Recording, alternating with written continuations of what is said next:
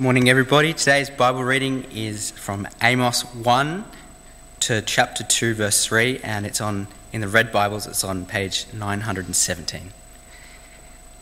The words of Amos, one of the shepherds of Tekoa, the vision he saw concerning Israel two years before the earthquake, when Uzziah was king of Judah and Jeroboam, son of Jehoash, was king of Israel. He said, The Lord roars from Zion and thunders from Jerusalem. The pastures of the shepherds dry up, and the top of Carmel withers. This is what the Lord says For three sins of Damascus, even for four, I will not relent, because she threshed Gilead with sledges having iron teeth. I will send fire on the house of Hazael with, that will consume the fortresses of Benhadad. I will break down the gates of Damascus. I will destroy the king who is in the valley of Aven, and the one who holds the scepter in Beth Eden. And the people of Aram will go into exile in Kir, says the Lord.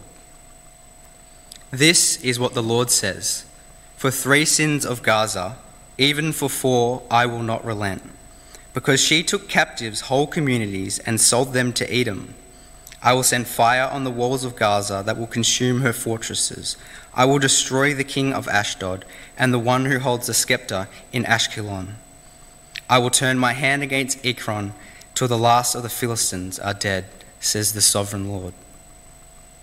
This is what the Lord says For three sins of Tyre, even for four, I will not relent.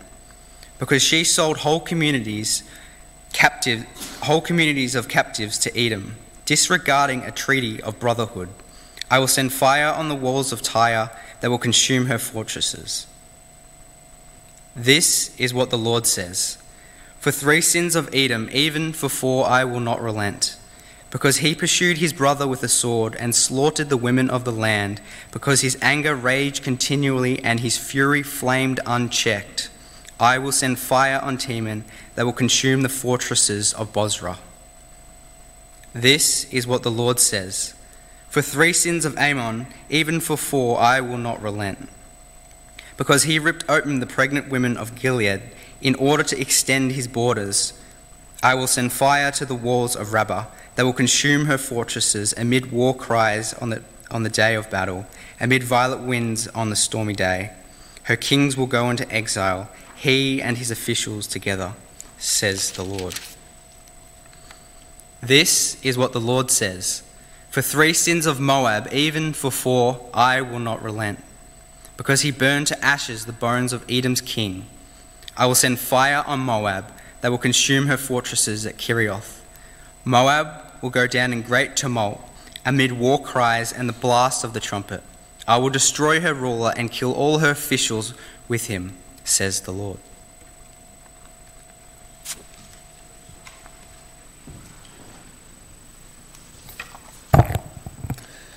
Thanks, Jade.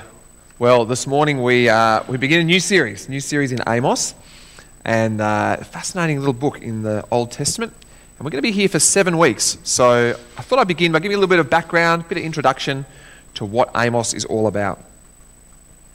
One good thing about Amos is you actually get a great little introduction in the first couple of verses. So let's allow Amos to introduce his own book.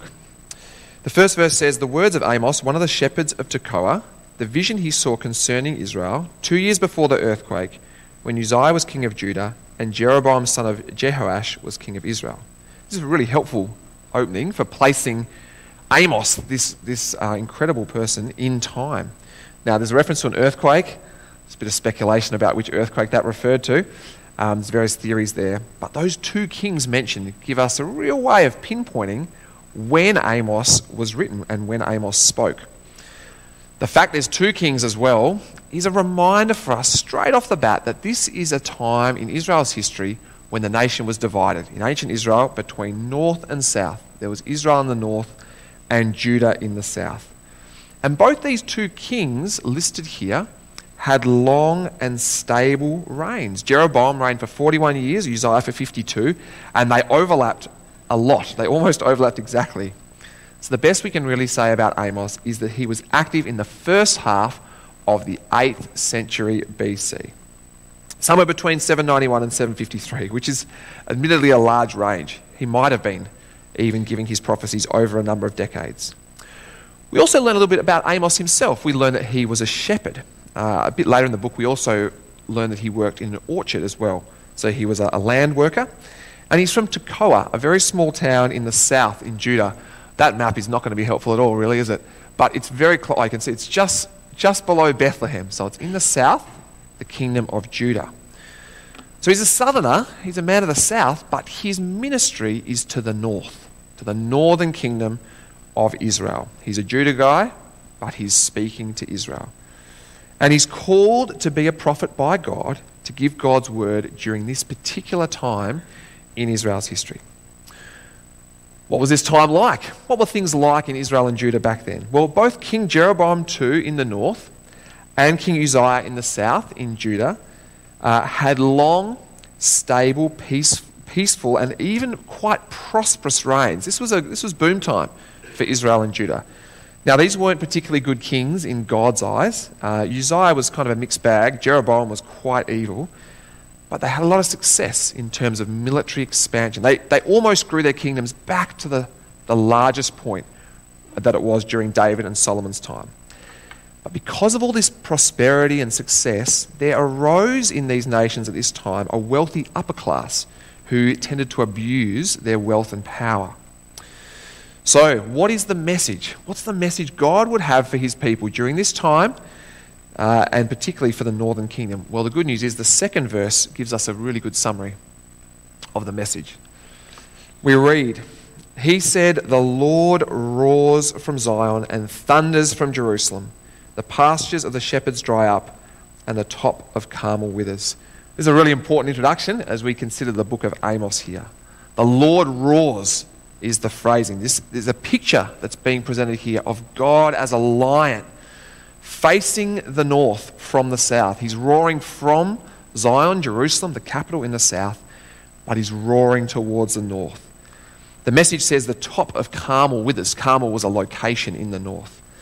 The lion roars from south to north. And this isn't a friendly roar. Let's just be clear about this. This isn't a lion saying hello. It says the land will dry up under the word of the Lord. It's, it's almost more like a dragon's roar with fire coming out, a roar of judgment. In fact, that place mentioned, Carmel, I think I've got a picture of it, it actually means uh, the, the orchard or the fertile land. That's what the word means. Carmel was famous in the north for being a place that was lush, even when it was drought everywhere else. You could at least, you could always get water and some food in Carmel. So when it says the top of Carmel withers, it means even Carmel. Even lush Carmel is going to be dried up, it's going to be parched. That's how significant God's judgment is going to be. Desolation will cover the whole land, and if you're wondering, yes, even Carmel. Hope that's a helpful introduction to Amos. This is, this is the message we'll look at for a few weeks. God calls Amos, this farmer from the south, to be his prophet to the north during a time of peace and prosperity in the rich early 700s BC. And he's delivering this message of judgment to the north that will be devastating for the people. Now, it's interesting in Amos. So far, that's pretty clear, I think. But then, the very next verse, there's a twist. There's a twist in Amos. See, if you're a person in Israel, you're up there, maybe, gathered, maybe Amos is on a platform starting to give his message, you'd be thinking, all right, he's about to speak God's words of judgment to Israel. That's the whole point, isn't it? That's the, the, the point of Amos. And really, it is. The roar of the Lord, they're thinking, let's hear it. What's this accusation God's got? What's the punishment? Have a listen to what comes next. It says, This is what the Lord says. Can I go to the next slide, please, Casey? This is what the Lord says. For, for three sins of Damascus, even for four, I will not relent.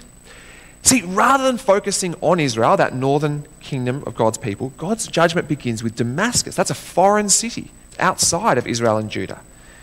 And then over the next chapter, he addresses five more foreign nations, a total of six nations that all surround, you can see them all there, they all surround the kingdoms of Israel and Judah. And as you read each judgment against these six nations in chapter 1 and just the start of chapter 2, they each begin the same. This is what the Lord says For three sins of this nation, even for four, I will not relent. and then there's a reason for the judgment. God says, because, because they did this horrible thing. And then the punishment. God says, I will. I will do this to them.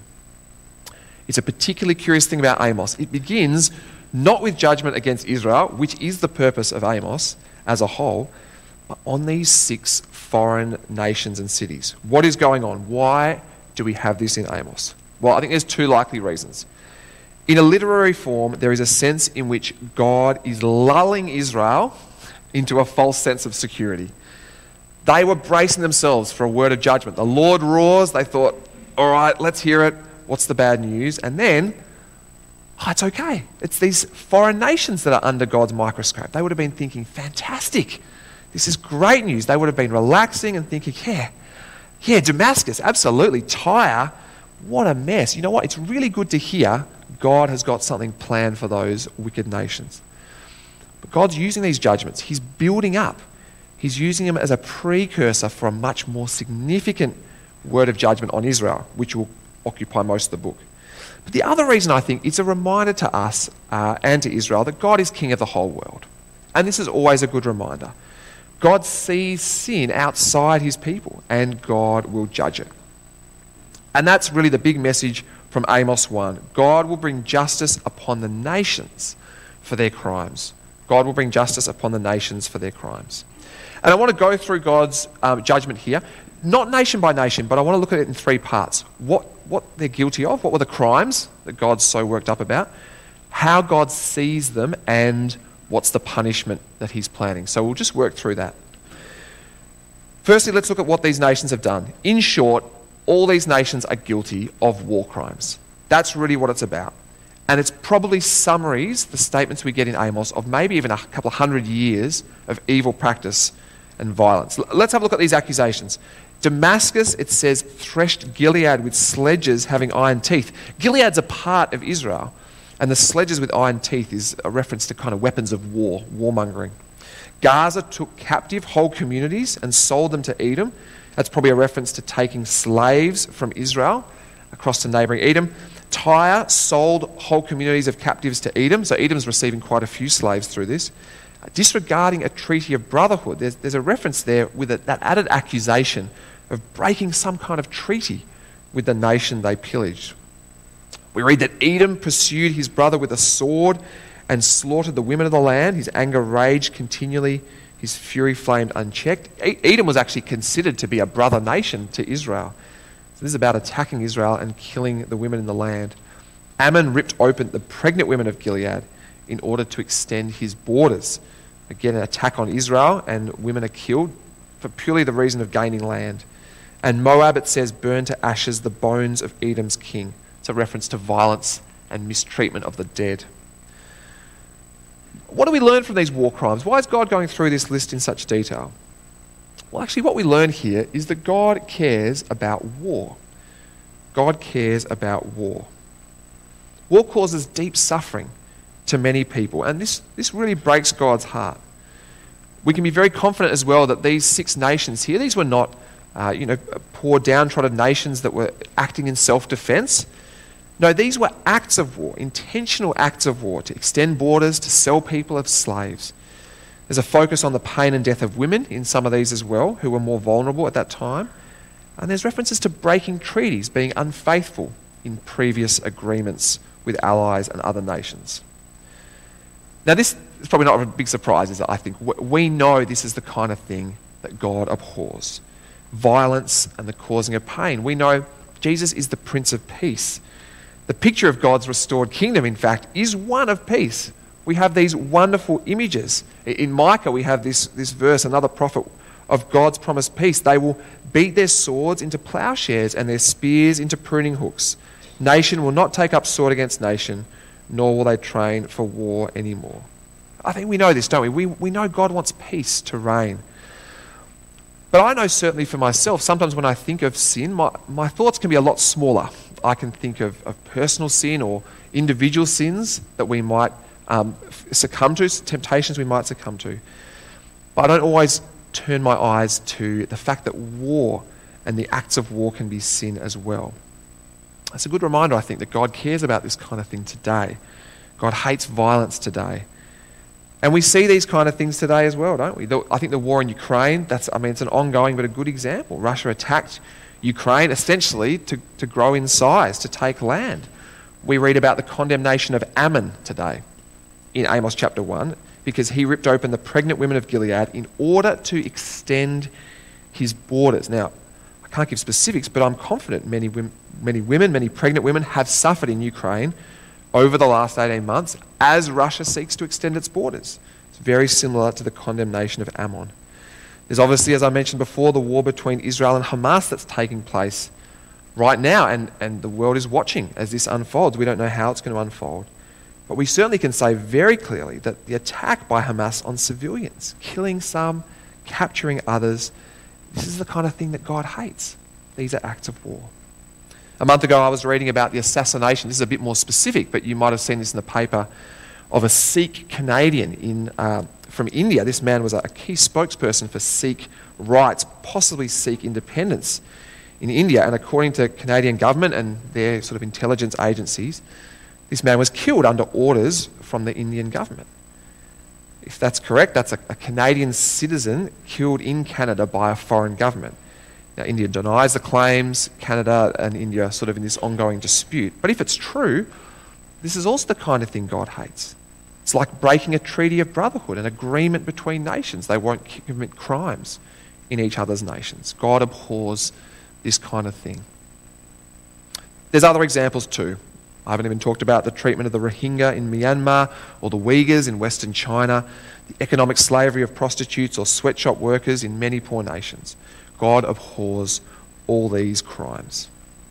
Which leads to the next thing how God sees this, how God sees these war crimes. In each case, the citation begins with the same pattern. For three sins of Damascus, even for four, I will not relent.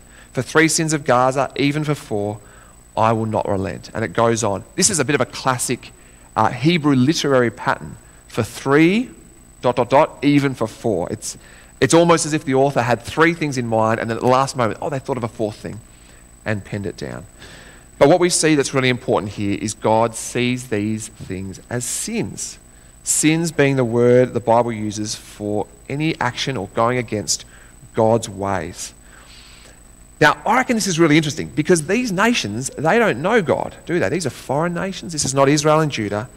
See, it feels natural to talk about God's people sinning against Him failing to keep his laws and decrees, failing to love as God calls us to love. But you might think, these nations, how is this sin? They don't even know God.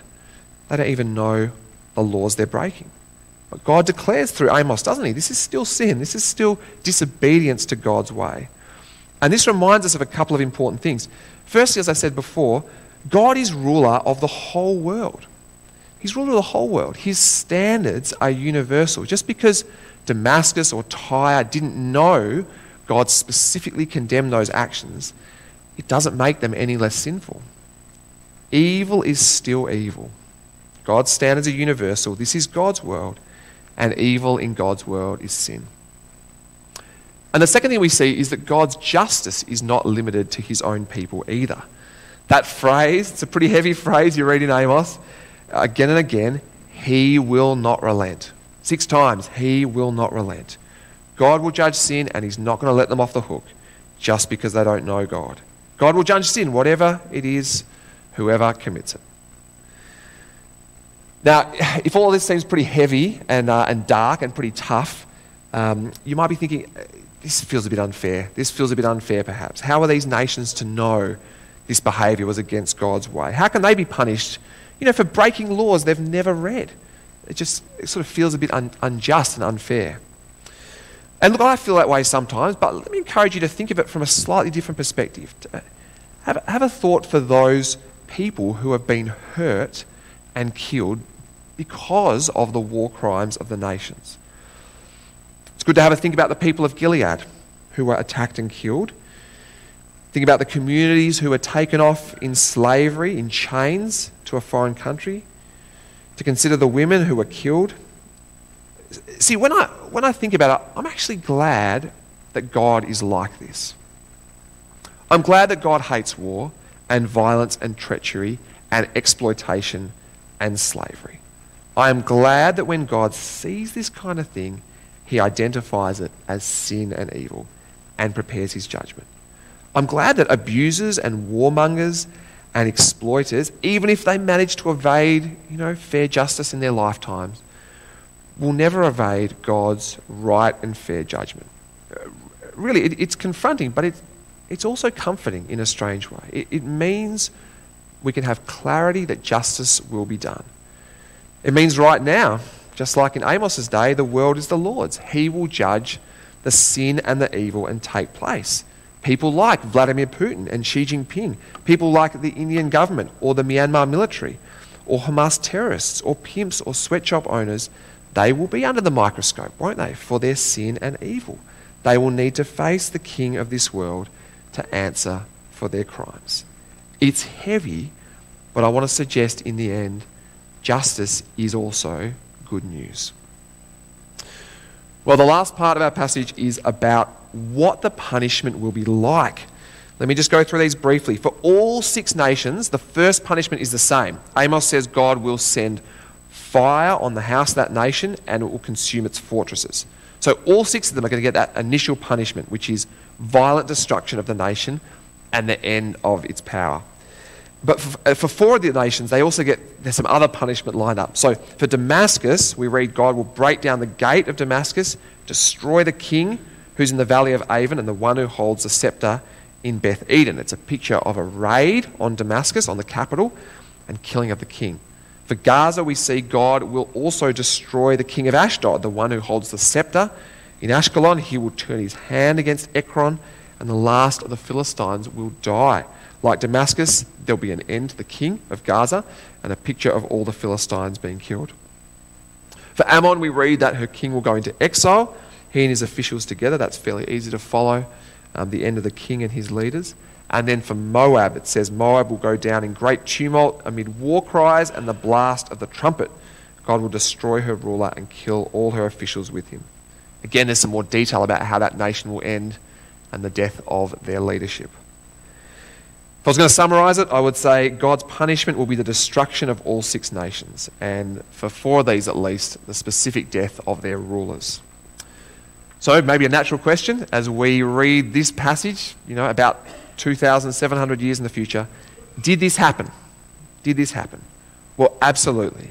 There is a reason why none of these six nations are nations today. These nations were destroyed, they all came to an end and have been replaced by other powers, other nations, other rulers.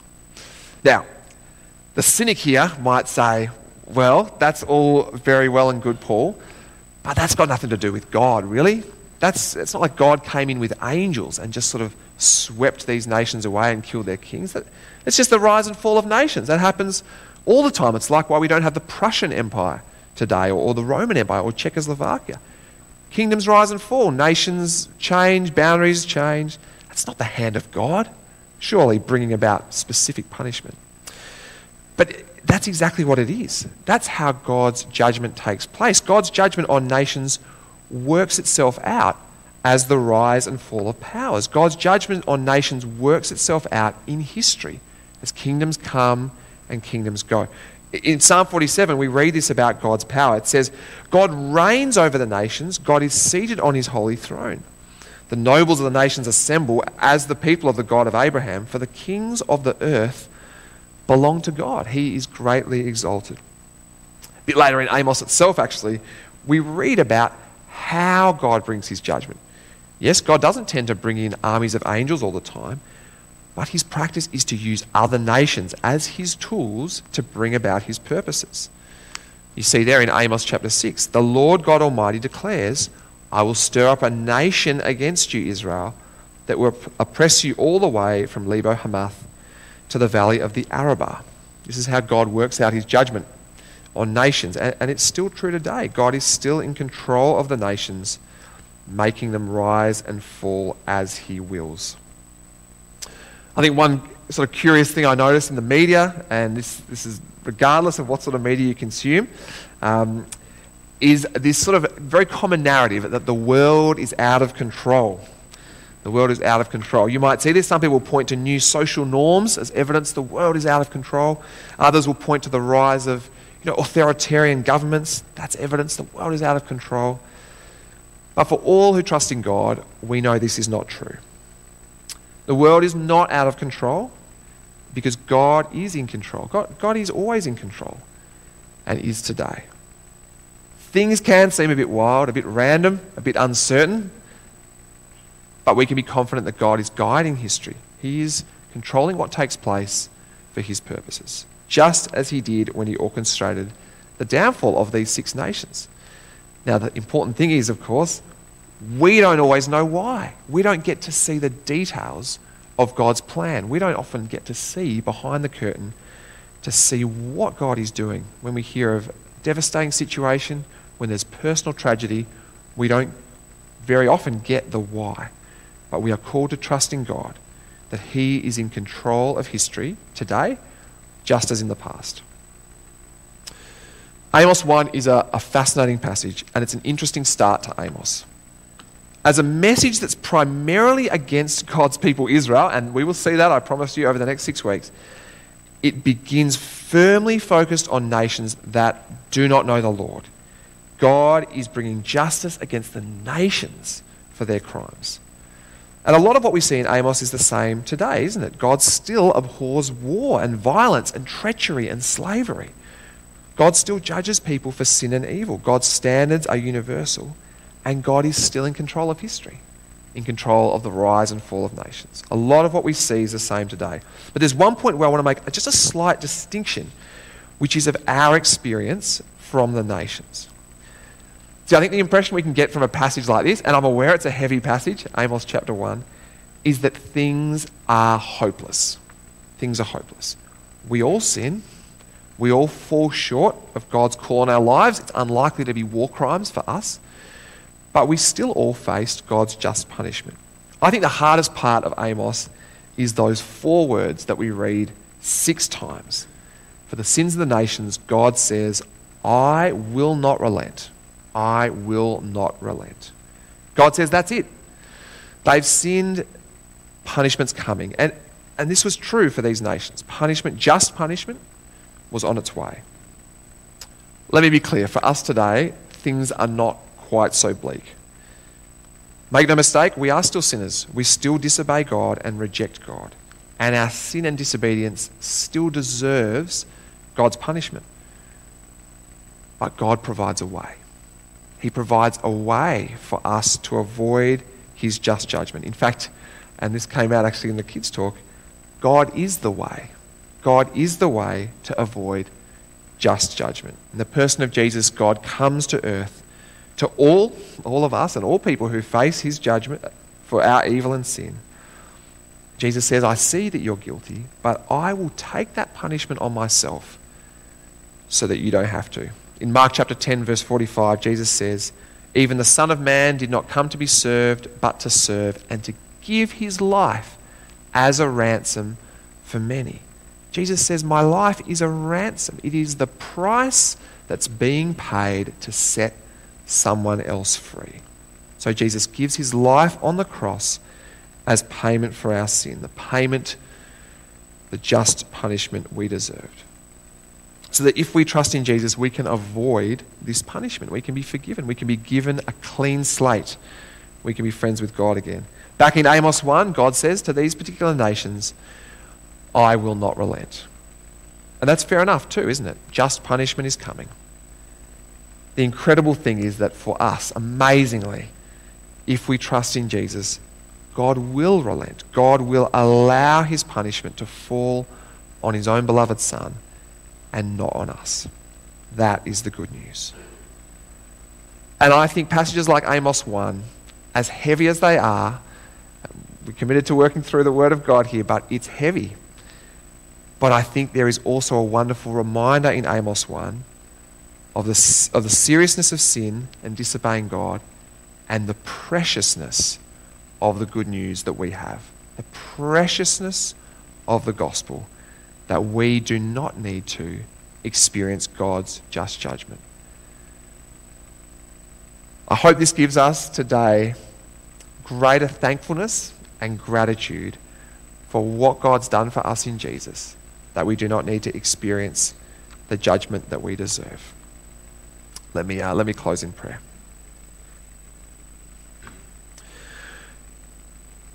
Lord God, I thank you today for your servant Amos, this shepherd uh, and vineyard worker who was called by you to be a spokesperson to the nation of Israel and took up this call, Lord, and declared your word to them.